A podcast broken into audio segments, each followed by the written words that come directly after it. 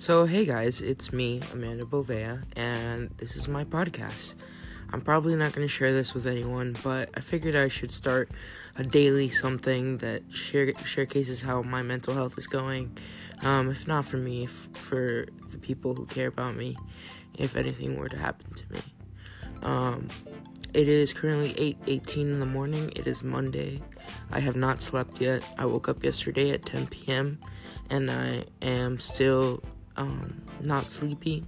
I've watched uh, this show called The Greenhouse, and it's been an amazing show. It has two seasons that I've been able to catch up on, and I'm still watching that right now. I'll probably end up going to sleep in the next two hours. I'm gonna take my medicine in about 30 minutes.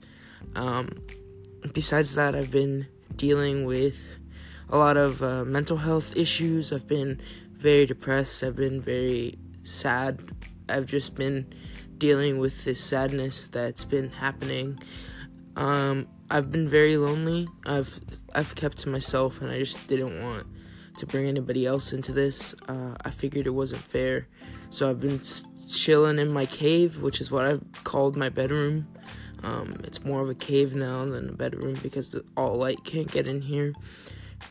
Um, I've been doing my best to go out, but even going to work is hard. Um, I didn't go to work this week, and I know I'm gonna feel the repercussions financially, but I just couldn't bring myself to go work at a club when I could barely see myself in the mirror. Um, yeah, I've been I've been dealing with a lot of like not voices in my head, but like a lot of like negative thoughts, intrusive thoughts, and it's just been a very like scary thing to do and deal with. Um, and I don't know how to explain it to someone who doesn't have mental illness, but it's just like life slapping you in the face, and I just really hope that that starts to change soon. Um, my birthday is in five days now. I will be turning 23.